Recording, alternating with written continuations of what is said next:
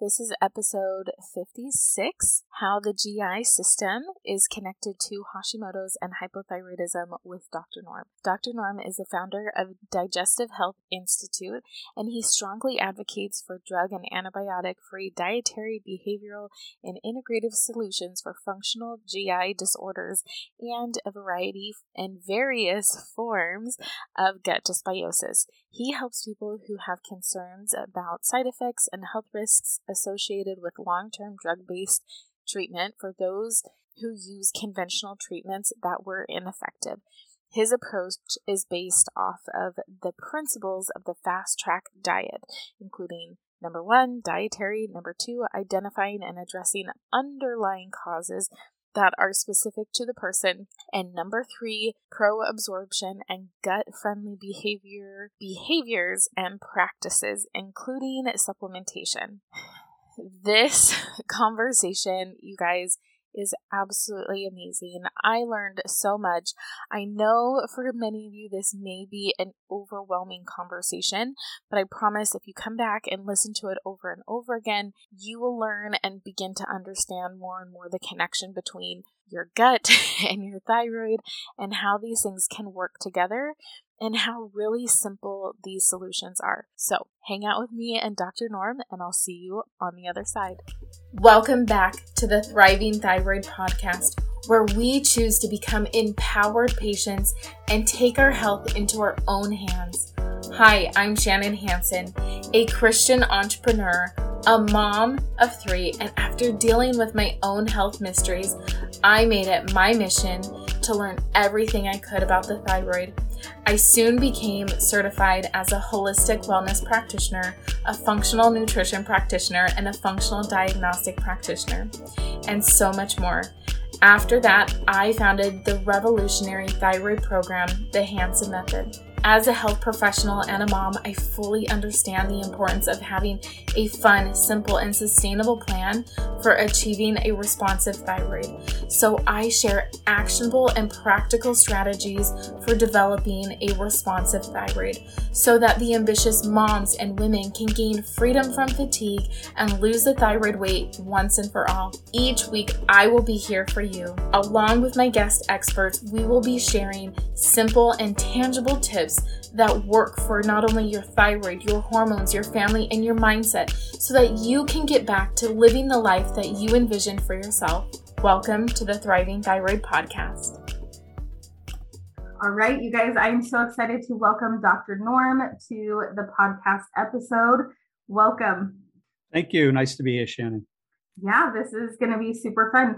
So, just to give the listeners a little bit of background, who are you? What do you do? What do you specialize in? And how did you get there? Mm. Yes, I'm a microbiologist by training. Um, spent a lot of years, I spent some years in academic research and working for biotech companies. Um, the way I got into digestive health, which is what I've been doing for the last 17 years, is uh, that I just happened to notice that something about a diet that really helped my own chronic acid reflux. I never paid attention to diets, was never on a diet of any kind. But in my 30s, I started having terrible acid reflux and found that really watching my carbohydrates made a dramatic impact. And the more I started digging into that, I was curious and researching why, why that would be. Um, I ended up coming up with a new theory of the underlying cause of acid reflux which instead of a dysfunctional lower esophageal sphincter, right? You've heard that 60 year old idea that everyone else seemed to be accepting. It didn't make sense to me. And so I started thinking about it and came up with this theory that in my case, I was eating a high carbohydrate diet and that perhaps my digestion as I was hitting my 40s was not as good as it was when I was 18. And I wasn't digesting all of those carbohydrates well. And I knew from being a microbiologist that bacteria in our intestines is 100 trillion of them. They're there for a lot of good reasons too, but that they they prefer carbohydrates as a fuel source, especially early in the digestive tract. And they get a lot of energy from it and they produce a lot of gas, various gases hydrogen, hydrogen sulfide, and there's a different type of organism that uses those gases, uses hydrogen to produce methane. And my theory was that they, I was getting too much gas production in my intestines. It was translating into my stomach, and the pressure was building up and actually driving acid reflux. So it was a completely new way of looking at that. And I just got so excited about it. I, I wrote a self published book late at night. Um, you know, read the Amazon reviews. It's filled with typos and so forth. But I wanted to get this idea, this theory out there. And so since then, I've really come into the field of digestive health again, you know, using my microbiology background um, since the you know microbes play such a huge role in in digestive and overall health uh, and so i've been doing that ever since consulting in this field and written some more books you know with with an editor this time yeah. That would be me. I, I tell everybody i don't care about typos. I just just figure it out. I well, some people do. I know. i not me. If i can figure it out and if it's close enough then i'm good. So, exactly. well, I I think that that's really interesting that you started to make that connection because for the average person, obviously you have some background, but for the average person, they're not going to fully understand or even make the connection. And the more I'm working with women with thyroid, the mm-hmm. more I see some mm-hmm. people are waking up to, hey, food is affecting me. And then this mm-hmm. other group of people of food has nothing to do with yeah. it, you know? That was me you know, but it, it gets your attention when you're not well. yes. Yes. So let's talk about thyroid issues and digestive health, but help us first understand a little bit about that fast track diet, mm. what it is, and how it works. Mm. Yeah, right. So initially, right, I was just kind of uh, on a lower carb diet. It made me feel better, but I started thinking about which carbohydrates are the most troublesome. It, with this model carbohydrate malabsorption and, and these carbs feeding blooms of gas producing bacteria. And so I, I reasoned that the more difficult carbohydrates, the more difficult they were to digest and absorb, the more they would persist in the intestines with the potential to feed these blooms of bacteria. So I called that fermentation potential. And that's the basis of this diet. And so it's for people with IBS and GERD and other conditions that involve bacterial overgrowth like SIBO, small intestinal bacterial overgrowth. That's a big one. But there are other forms of dysbiosis. And so the diet is a way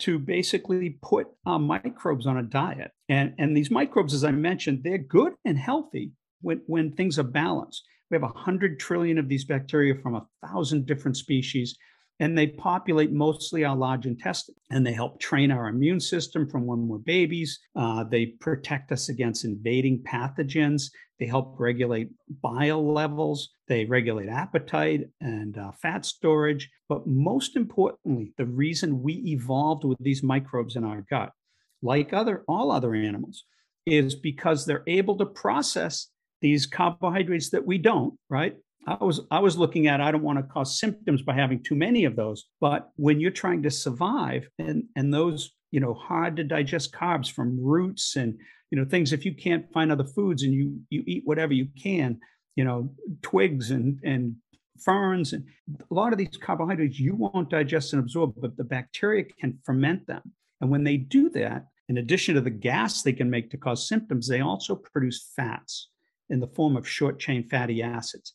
And those fats, like propionate and butyrate and others, can nourish our cells, our colonocytes that line the intestines, but also our muscle cells. Propionate is a great fuel source for our muscles. And so these microbes are producing those fats. And that, back in Paleolithic times, that could be the difference between starving and not starving. So they do all of these great things, but unfortunately, when they get out of balance, we do have these various forms of dysbiosis, unbalanced bacterial growth, overgrowth, um, of these microbes and a lot of gas. So that's what this diet um, targets. And um, it does it by a couple of different ways. Um, one is that it limits the full range of fermentable but hard to digest carbohydrates. And what are those? Lactose, fructose, resistant starches, fiber, and there's lots of different types of fibers, and sh- most sugar alcohols. There's, there's one kind of gut friendly sugar alcohol called erythritol.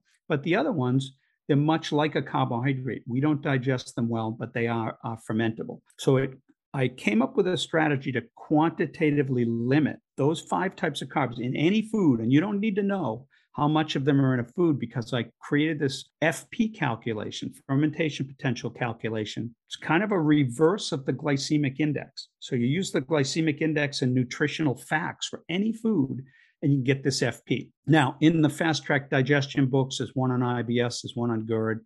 In the fast track diet mobile app, um, those calculations are done for you. There's tables. And in the mobile app, there's like 1,200 foods or so, and you can just punch in what you're eating and the serving size, the app will calculate the points in it. And you can also put in all of your symptoms. And if you find your symptoms are going up, you might realize, wow, I need to reduce my points because FP points, another, another name for those you could use is symptom potential. Less points means less fermentable material. It's actually measured in grams. Um, so it makes it easy for you to be on a diet that limits these troublesome carbs. So um, that's the main part. This FP calculation, there's uh, the book and the app contains a lot of pro digestion behaviors and practices, things you can do to improve your digestion so that you'll get more of the carbs. The bacteria will stay on more of a diet. And then there's also um, a section on potential underlying or contributing causes of these conditions. And it's it's quite numerous. So there's a lot to work through, but it's it's helpful in that. But my consultation program in particular really focuses on, in on these underlying um, causes to rule most of them out so that you can identify and address the the ones that remain. I love that. Well, and I would love to just talk uh, for really briefly about what are some of the connections that you're seeing with gut dysbiosis and mm. something mm. specific like um, SIBO. And the reason, so for all the listeners, a little bit of background. Everybody knows that my dad died from cancer. He had stage four lung cancer. Oh, but prior to that diagnosis, my dad never smoked. So it wasn't, I mean, he was exposed to secondhand smoke growing up. But when I look back at um, his digestive health, mm. I can't go back and test him now, but I mean, maybe I could be really expensive. And anyways, I look at some of his symptoms and I'm like, I think he had SIBO. So mm-hmm. for for the listeners, what are some of the conditions that would warrant, you know, some further investigation in terms of SIBO or gut dysbiosis yeah. or something like that? Sure. Well, you know, I mean, the first sign would be symptoms, right? I mentioned reflux, um, that reflux, regurgitation, belching, laryngopharyngeal reflux, a lump in the throat, a sore throat, respiratory issues, clogged sinuses, or eustachian tubes, your ears are all plugged up. Those are some kind of reflux related symptoms. But there's also um, kind of IBS symptoms, irritable bowel syndrome, altered bowel habits, diarrhea or constipation, uh, feeling bloated all the time, or physically having distension. Um, so there's there's a whole variety of symptoms um, weight loss if you have more severe, more severe case.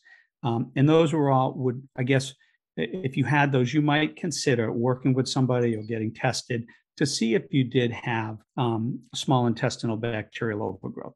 So you can get there's a hydrogen lactulose breath test you can get um, that will it, it you you basically blow in a little tube and and the gases if you have SIBO hydrogen produced from bacteria in your intestines it's absorbed into your bloodstream exhaled through your lungs. And so when you're blowing these tubes if you had a lot of hydrogen and you put the cover on and label it send it into this company it would show that you had hydrogen. So you basically blow in a tube at time zero put the cover on then you drink this lactulose and it's a sugar solution but it's not digestible at all. It's like a fiber. And so but bacteria can ferment that sugar and so then you drink it after your first tube, you drink the sugar, and then you every 15 minutes or 20 minutes, you blow in a new tube, put the cover on, send them all back.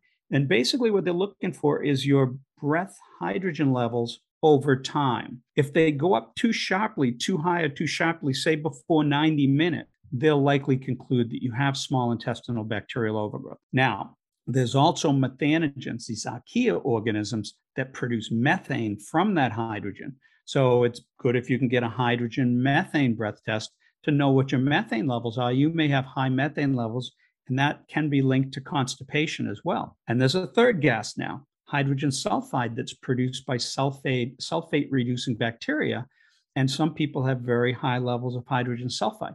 And there's now a test called TrioSmart that measures all three of those gases. So if you're really curious, there is there is testing out there you can get. But symptoms is the place to start. Um, but also if you have just some of the under potential underlying causes, if you happen to know about those, that might trigger you to look into that further, right? We talked about all these 25 or 30 different things that can underlie these conditions. So motility, low stomach acid, um, problems with your immune system. Maybe you have low secreted immunoglobulin A in your stool test or a low um, uh, uh, elastase, a pancreatic enzyme in a stool test that says your pancreas might not be working so well and pancreatic enzymes might be low. Um, there's just so many of these uh, these different conditions. Having a GI infection, you know, any kind mm-hmm. of inflammatory condition, um, liver problems, alcoholism, um, just over consuming carbohydrates like I did back in the day. Um, so if you have those conditions or these symptoms, yeah, it'd be good to follow up with that. Yeah. And do you recommend for them to see like a PCP to get this testing, or do they need to go to a functional doctor, or what would be the best way to get the the testing? Yeah, yeah I mean, it depends on what the test is. There are a lot of um, uh, different practitioners that can do some of these tests. The if you were to do um, a glucose breath test, you can just order a lot of these tests. You can just order directly online. They'll ship it to your house. They'll take the test and send it in. They'll send you the results. Um, however, so you could do a glucose breath test, but if you wanted to do a lactulose breath test, and it may vary a little bit by state, but because lactulose is technically a prescription laxative, um, it's too bad. It's, it's silly. So you need a prescription for the lac- lactulose. So a doctor would have to order the lactulose breath test, which, in my opinion, that's the best one to get anyway, because glucose is absorbed too quickly in the intestine. And so you might miss SIBO if it was in kind of the later part. So I'd recommend lactulose, but that would have to be ordered by a, um, a doctor. Um, there's a lot of other ones. You can measure your stomach acid with a Heidelberg test, but you'd have to find um, a naturopath or some practitioner that actually has that technology in their office that they can do it. But you, it's a non-invasive test. You swallow this electronic capsule on a string dangled in your stomach, so it knows what your stomach acid's doing, and then they have you drink uh, solutions of bicarb every so many minutes and they see the the stomach acid will, acid will go away it'll become neutralized and then how long does it take your stomach to re, to recover that acidity? And then they'll mm. give you more bicarb and then how long does it take to recover?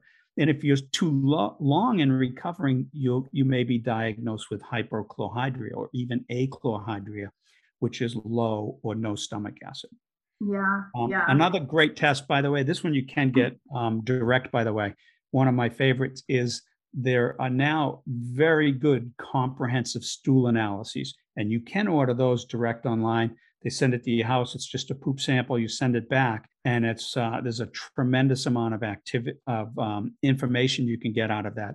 That's quite actionable if you're working with somebody that really knows what they're doing. Um, yeah. So those those are some that I would recommend. Perfect. I did my first stool sample this year. I did a GI oh, map. Did? I okay. did, yes.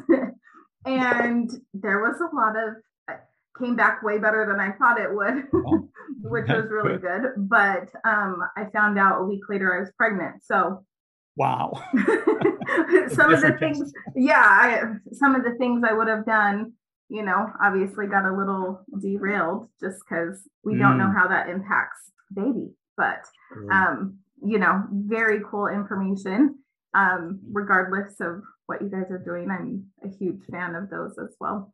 Um, so let's talk, let's kind of shift gears a little bit and talk about how hypothyroidism is connected to your gut health and kind of go over that HPT axis and what that is. Mm, mm.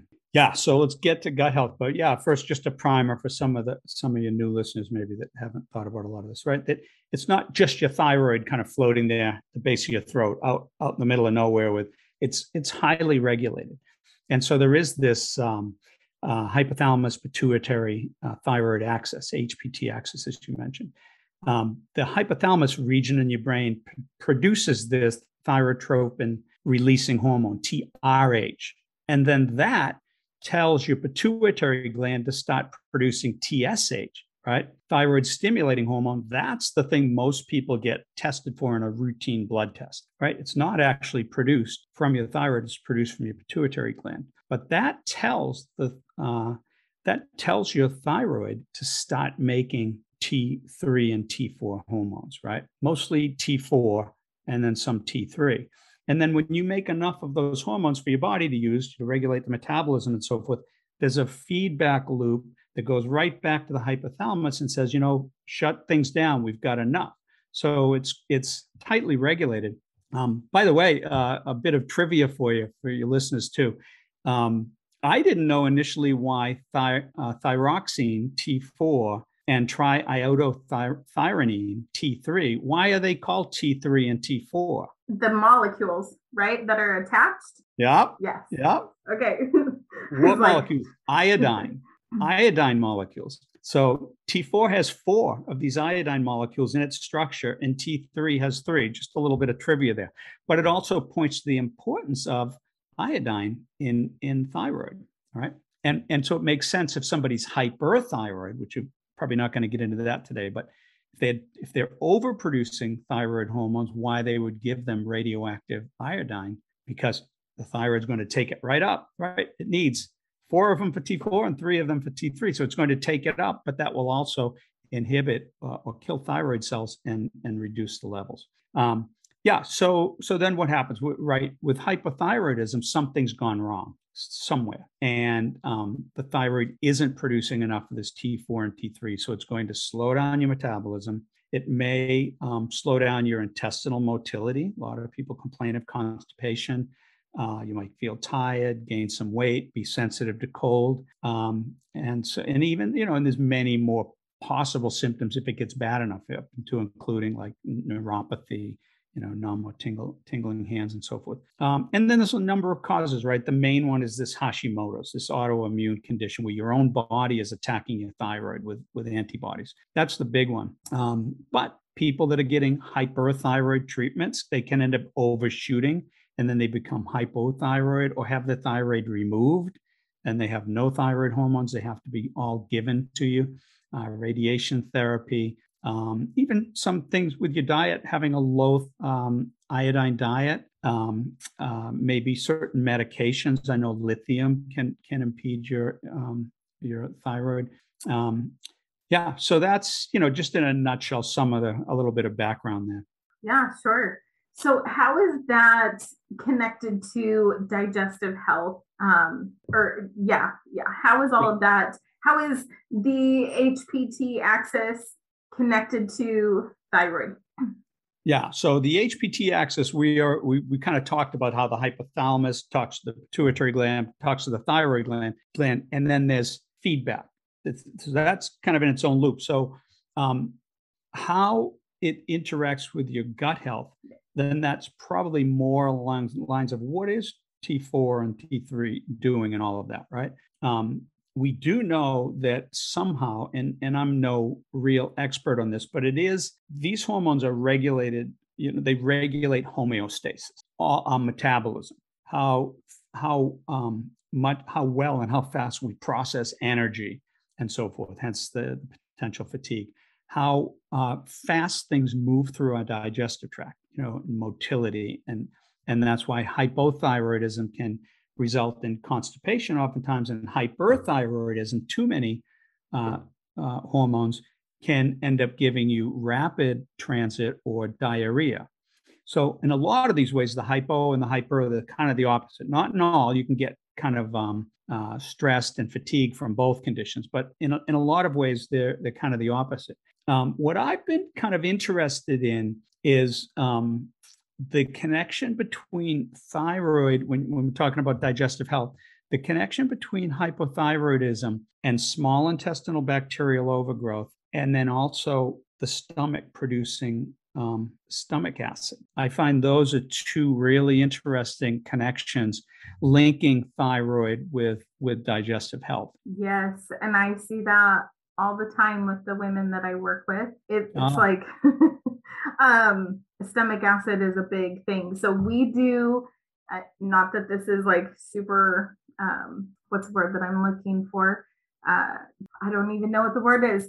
Um, we do the burp test with baking soda and oh, a little bit of water.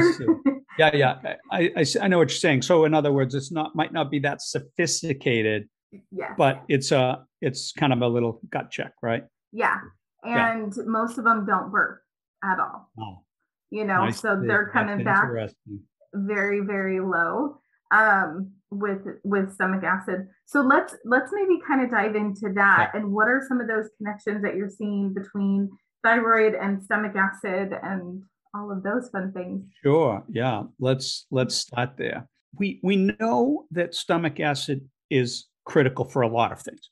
Um, digesting your food, breaking down proteins, absorbing iron, vitamin D, other minerals. Um, it's it's really a critical element. It protects your body from getting infected with pathogens like salmonella and Clostridia difficile because it's an acid barrier. It also protects your lungs from bacteria that are in, own, in your own intestines, right? Via reflux, which we talked about. You can reflux bacteria from your gut up into your throat, aspirate it in. I used to have that when I had GERD 17 years ago. I'd wake up in the middle of the night choking it was acid in my lungs. I thought I was dying. I didn't know what was going on. And so there's bacteria in that refluxate. And so people that are on proton pump inhibitors that get rid of your stomach acid, they have a higher incidence of pneumonia. No surprise. People on, on these Nexium type drugs have a higher incidence of C. diff infections. It's harder to get rid of. It's more likely to come back.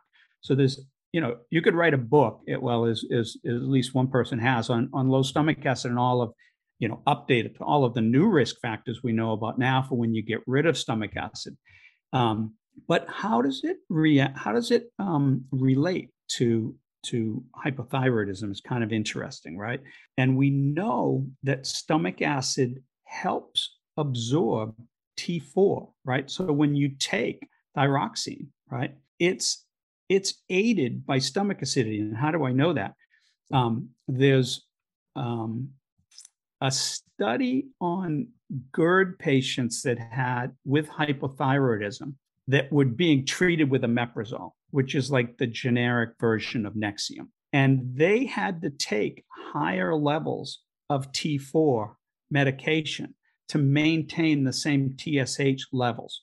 So um, we absolutely know that you need stomach acid. It helps you um, absorb this T4. In fact, um, I guess also, right, there's estimates that one third of Hashimoto patients have um, antibodies to parietal cells. And so you're going to have to stay with me for a minute to get through this explanation, right? Why is that important? Um, so Hashimoto's is an autoimmune condition, right? Antibodies are attacking your thyroid. People with autoimmune conditions oftentimes have several autoimmune conditions. They, they kind of travel in packs, right? So it might be ankylosing spondylitis or type 1 diabetes or Hashimoto's and so forth. But they tend to have more than one autoimmune condition. Well, one autoimmune condition is called pernicious anemia.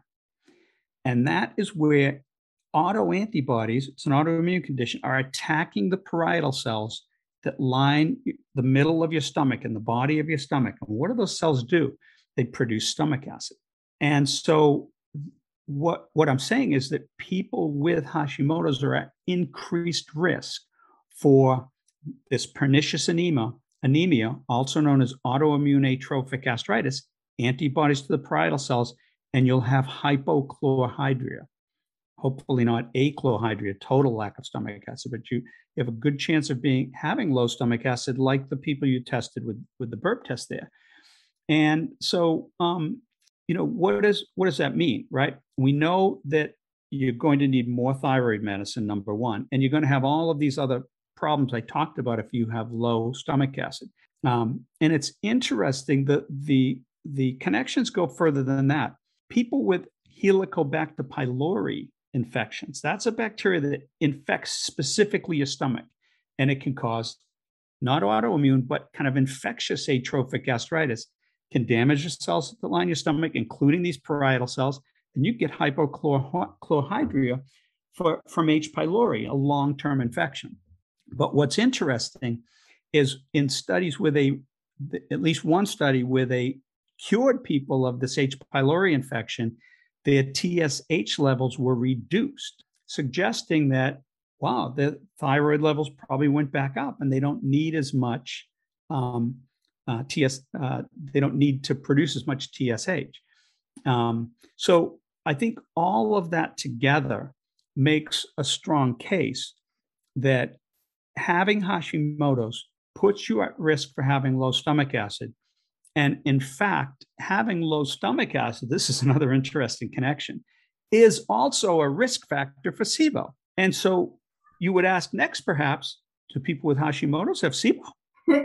well, I should let you answer that, but I, I want to touch on something just really quickly. I, I will before we get off. Let me answer later. All right, go ahead. Whatever. What, what else? That I want the listeners to really kind of hone in on here is as a practitioner, we're talking about one of your first lines of defense, which is the stomach acid, mm-hmm. right? A lot of this, I mean, I say simple, it's not always like straightforward do A, then you get B. You know, sometimes there's a few things that are that are mixed in there, but stomach acid is so important for regulating GI issues and your thyroid. And this is why we see this huge connection between the two of them. And so oftentimes when we start to balance out stomach acid levels, you see thyroid medication dropping, right? Or the dosage. Right. The need people, for it, absolutely. Yeah. Absolutely so and then you're getting off um, acid reflux medicine and the PPIs and things like that as well. So yeah. your body is creating that homeostasis yeah. without the need for medication, you know. Right. So yeah, cool. and in your in your case, you might be talking about two people. Oh, oh, I have low stomach acid. Maybe I can supplement with apple cider vinegar or betaine HCl, get my stomach acid back, and that would have a positive outcome, right? Um, which is a great idea. But what I like to do also when I work with people is, you know, really dig into those questions of, okay, okay, you're going to take some apple cider vinegar if if you don't have a sore throat from LPR, okay. Otherwise, you're going to take betaine HCl, which is basically stomach acid like a uh, material in a capsule. But long term, what are we going to do about this? What's causing it? Let's get to that and fix that. Yes. And just a little like side note tidbit. Um, and I think I covered this in one of my other episodes when we talked about birth control. But one of the minerals that is needed to produce stomach acid is zinc. And a lot of women have elevated copper, which pushes down zinc. And so, if we can get that copper zinc ratio a little bit better, then we don't need to, like you said, kind of take the apple cider vinegar or take the betaine HCl to balance it out. Our body is able to do yeah. it through the minerals. Um, yeah, that makes sense. Just don't go too crazy with the copper; it can be toxic. yeah, yeah. Well, a lot of women have elevated yeah. copper, so they are toxic, and their zinc is really low. At oh, least oh, that's what we're seeing. Yeah. I so see. we kind of have to. Um, yeah, that makes so, sense yeah, copper is elevated, zinc is low. So we have to bring that yeah, into balance. You do need that zinc, right? Yep, yep. Very good. good Which point. is immune, right? Yeah. Hashimoto's. So we're we're kind of hopefully you yeah. guys are seeing some of these connections come yeah. through with all of this. Um, okay, so what was the question? Let's talk about Hashimoto's. Oh, SIBO was yes, the other SIBO one. and Hashimoto's. Yeah, so we talked about low stomach acid and Hashimoto's. And there's a pretty good connection there that, that it does seem that people with Hashimoto's are at risk for low stomach acid. And in fact, I don't have the source material right in front of me, but I believe there's also a connection for low stomach acid in people that are hypothyroid but not but don't have Hashimoto's. But I cross-check me in the literature on that one. Um, I don't have the evidence in front of me. But yeah, so so SIBO, the SIBO connection. So you might expect Hashimoto's to have a risk for SIBO for two reasons. There's a risk of having low stomach acid. And one of the things we didn't mention when you have low stomach acid, or even people on PPIs, is a higher incidence or risk of SIBO. We talked about C. diff and some other things, but also a higher risk for SIBO because acid is one of those control mechanisms for bacterial overgrowth. So, there, if you had low stomach acid, it might make sense to, that you'd have be at higher risk for SIBO. Also, uh, Hashimoto's is going to slow down motility in many instances, right? And when the material moving through your digestive tract kind of slows down, stops, stagnates, bacteria grow, they produce more gas. You can have an overgrowth in your large intestine. And when you have an overgrowth in your large intestine, it, it, near the small intestine, uh, the ileocecal valve, it may produce gas and push bacteria into the small intestine. So you could be more at risk for SIBO from this motility issue. So what what does the data say, right? What what's the evidence for this? Otherwise, I'm just like shooting my mouth off here. And there is some. There was a study done in 2007, and it was with um, 50 Hashimoto's patients, and they they did breath test them, not with the lactulose breath test that I said was the best one that we're talking about. They used the glucose breath test, not as sensitive because it's absorbed too quickly, and yet over 50% of those 50 patients were positive for SIBO via this glucose breath testing versus 5% in the healthy control group. Amazing. I and mean, not was, amazing, but a good information to have. and that was using the least sensitive means of measuring SIBO, the glucose breath test. Um, so and, and by the way, they did. Uh, the, I don't recommend antibiotic treatment for SIBO. I, I really would would recommend something like the fast tract diet, a diet approach with looking at underlying causes, looking at pro-absorption behaviors, limiting these types of carbohydrates. That would be the way I would do it. Antibiotics, there's a lot of other problems with them, and and they're not very good for your gut microbiome. Yeah, thank you for covering that. in this study, they did treat these people that were SIBO positive with antibiotics, and it did improve their symptoms improve or resolve their symptoms, but not their thyroid hormone levels. So, in that study, they were saying so it might seem that SIBO is more of a consequence of hypothyroidism compared to the other way around. And they might be right. The only point, potential counterpoint, talking point I would make on that is that people that have SIBO can also have leaky gut higher levels of intestinal permeability because that bacteria they're making protease and toxins and all these things are overgrowing. You get a lot of inflammation. You might get some leakiness in your tight junctions that line your small intestine. And as people a lot of people believe now including myself that that leaky gut is probably the way most autoimmune reactions start. Antigens proteins bacteria toxins things leaking out of your gut into your system systemic circulation. Your body sees them as foreign, attacks them. But what happens with autoimmunity is oftentimes there's something called molecular mimicry. Some of those molecules look like molecules on the surface of your own cells. And there's a belief that's where really all autoimmune conditions likely begin. Um, there's one instance, one good example where ankylosing spondylitis is an autoimmune reaction where the cartilage in your lower back is attacked by your own body. But it's interesting that there's um, pro- there's proteins and molecules on the surface of Klebsiella pneumonia bacteria that resemble the molecules on these cartilage cells. And so there's a connection between leakiness and these having a lot of Klebsiella pneumonia in your gut and this autoimmune reaction. So um, all I'm saying is there is that connection. But but yes, um, the the motility, perhaps hypothyroidism predisposes things to um, to get um, SIBO.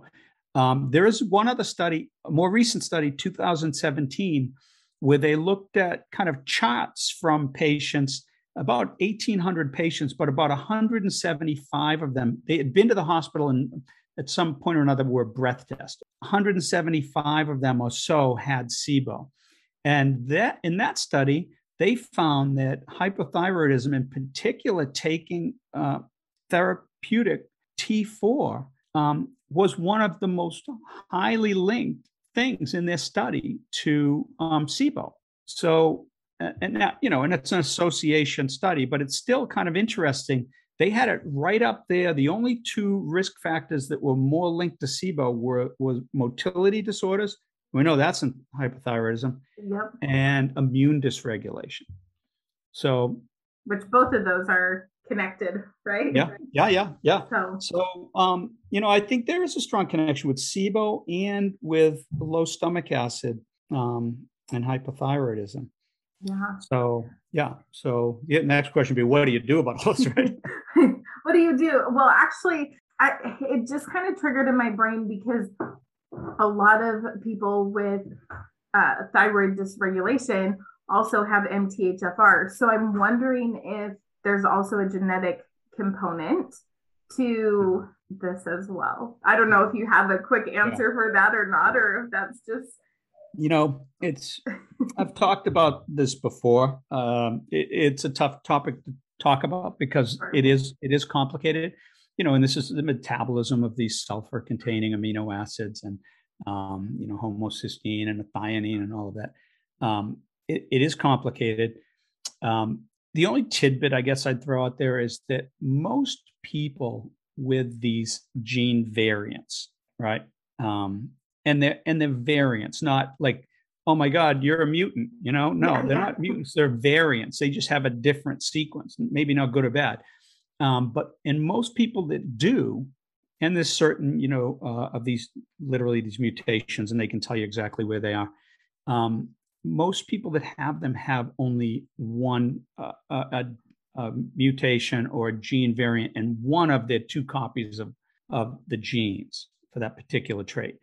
And so there's a lot of speculation that um, that an industry has grown up around this, but is it really an issue? Um, you know, a lot of people would argue with it, but I would just say I'm still in kind of the the listening mode there to to gather more evidence yeah yeah no i'm i i'm with you in terms of that it was just like a i don't know a random thought that kind of came in because yeah. sometimes i'm like well wait if this is that and that is this you know just trying to put the spider webs together making the connections is the first place to stop but then you need to look for that evidence that really buttons it up or not yes yeah exactly exactly so before we kind of wrap this up what is low carb. It is low carb a good thing or a bad thing for mm-hmm. thyroid?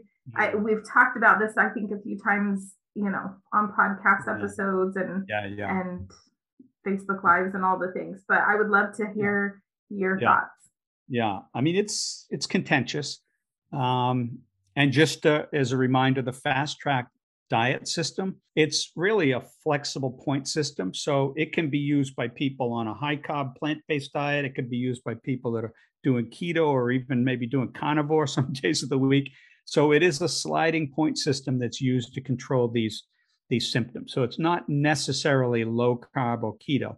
Although I do personally, just the circles I run in, I, I feel like there's a lot of evidence that low carb and, and even keto part of the time uh, uh, healthy states and can improve a lot of um, a lot of uh, uh, health conditions. So that's just my own my own um, I guess um, uh, you know preference for myself. I I tend to be on a lower carb diet, not only for GI issues but also for for weight gain. Helps yeah. me my particular metab- metabolism um, control my weight a little bit better.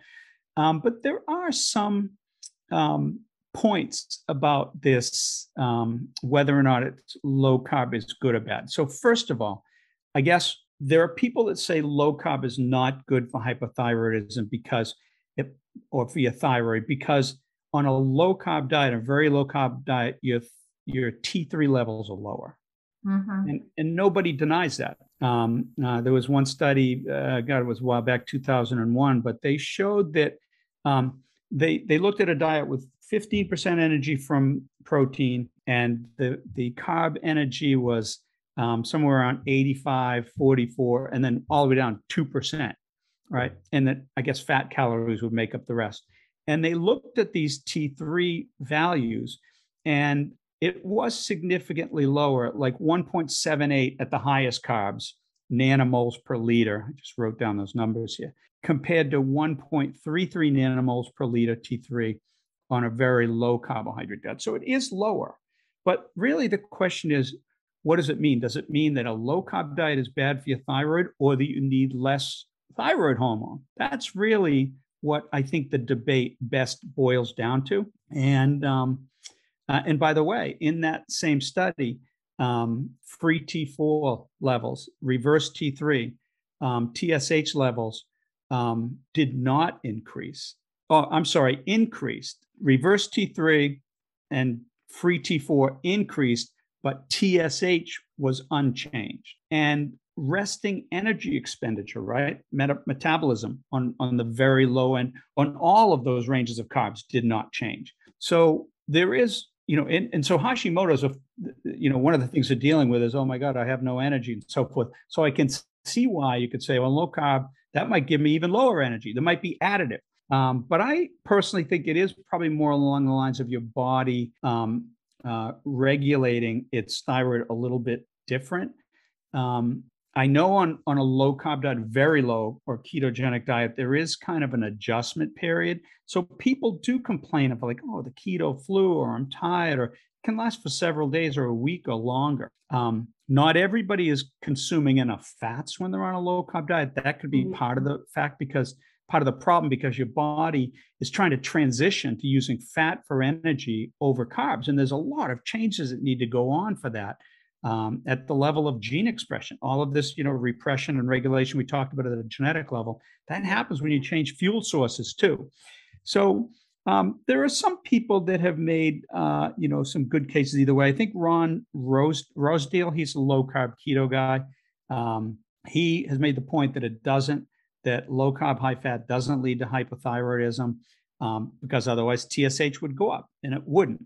Um, because a low T3 would stimulate a higher, if you needed it, a higher level of THA. It doesn't happen. So he makes that point. Um, he thinks low carb, kind of slowing down metabolism, is he actually thinks it's the secret to longevity. And he bases that on looking at uh, cent, uh, what do they call centenarians? They have low T3, but they're not considered hypothyroidists. These people over a, over 100. Um, and also the same with calorie restricted animals and studies where they live longer. So he's saying you may be better off with lower T3 if it's on a low carb diet, and it might uh, you might live longer. So there's two sides to it. I still read about it, but I'm I'm just kind of interested in in the debate, and and I tend to fault to the side of the low carb just because there's been so many other health benefits of that type of dieting. Yeah, yeah. Well, and I think that that's a really good point is looking at the fuel sources and making sure that you're getting enough protein, enough carbs, enough fats. Because yeah. if you take something out, your body has to replace it with something, you know? So it's so true. Yeah. Figuring out and, how to balance that. And when I work with people, I know our conversations focused a lot on kind of these carbs and so forth. But when I'm working with somebody in my consultation practice, I want to make sure they're digesting all three food groups properly proteins, fats, and carbohydrates, because you can have problems with all of those. Yeah. And if you if you're not digesting fats well, for instance, um, you how can we start changing your diet to cut down on some of these carbs? What are we going to do? So you have to identify these problems and, and address them as you go. And yeah. and one could it's not just carbs, it could be fat malabsorption as well.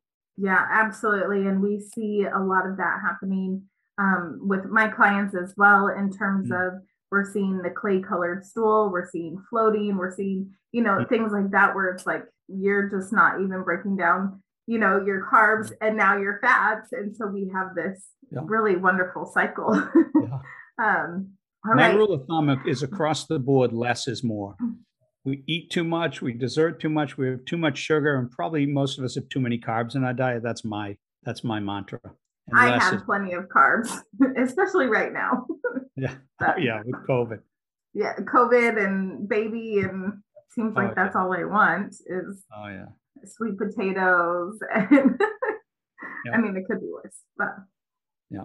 Okay, so last but not least, where can people learn more about your work, your books, your mobile app, everything that you have going on? Because this was amazing. Yeah, no, thank you for having me. I enjoyed it too. Um, the Fast Tract Digestion books, uh, Heartburn and IBS, they're available on digestivehealthinstitute.org. The Fast Tract links to the Fast Tract Diet mobile app. Obviously, you have to buy that from iOS or, or Google Play, um, but there's links to that on digestivehealthinstitute.org. The books are also available on Amazon. Um, and you can reach us at digestivehealthinstitute.org. There's a consultation tab. If you want to call me up, you can give me a call and I'll I'll ask you a little bit about what's going on and decide if there's a, a program I have that might be might be appropriate for you. Um, you can also join us on the Fast Tract Diet official Facebook group. It's about 11 or 1200 people that are on the diet and, and talking about all the issues. We have some really great um, admins, uh, um, including a nurse that's a retired nurse on the site. They're just very, very helpful people. Um, and I'm on there occasionally myself, so Amazing. you can connect with us there. Yeah, absolutely. And all of those links will be in the show notes mm-hmm. um, for you guys, where you guys can book a consultation or, you know, join the Facebook group, read the books, all of those fun things. Thank you, Dr. Norm, for being on. Is there any last words of wisdom or anything that you feel like we just didn't cover? Yeah. Yeah. Thanks for having me, Shannon. I, I should have saved that less is more line. That would have been good. Eat slowly and chew well is another one. Yes. If you, if you don't do anything else, if you consume less, if you eat slowly and chew well, that's a good place to start. We, I love that only because that's one of the big topics in my home. Ah. Um, my kids are like, you know, I'm like, whoa, this yeah. is not a race. Just slow down, yeah. chew your food. Right. And there's more food if you're still yeah. hungry, you know. And something we didn't even get into was intermittent and even prolonged fasting. It's just a fascinating area to uh, to think about and to try. I've done some. It's yeah. Awesome. Absolutely. Well, thank you so much. Um, we will have all of your links linked up in the show notes. And hopefully, you guys gained a ton of value from today's episode. I know I learned a few things. I took some notes that I'm going to have to transcribe in a safe place. Um, but, anyways, thank you guys so much for joining. We'll see you on the next. Wait before you go. Please subscribe if you found value in today's episode. Leave us a review and share on Instagram, and please tag us. We love your reviews. Pretty please.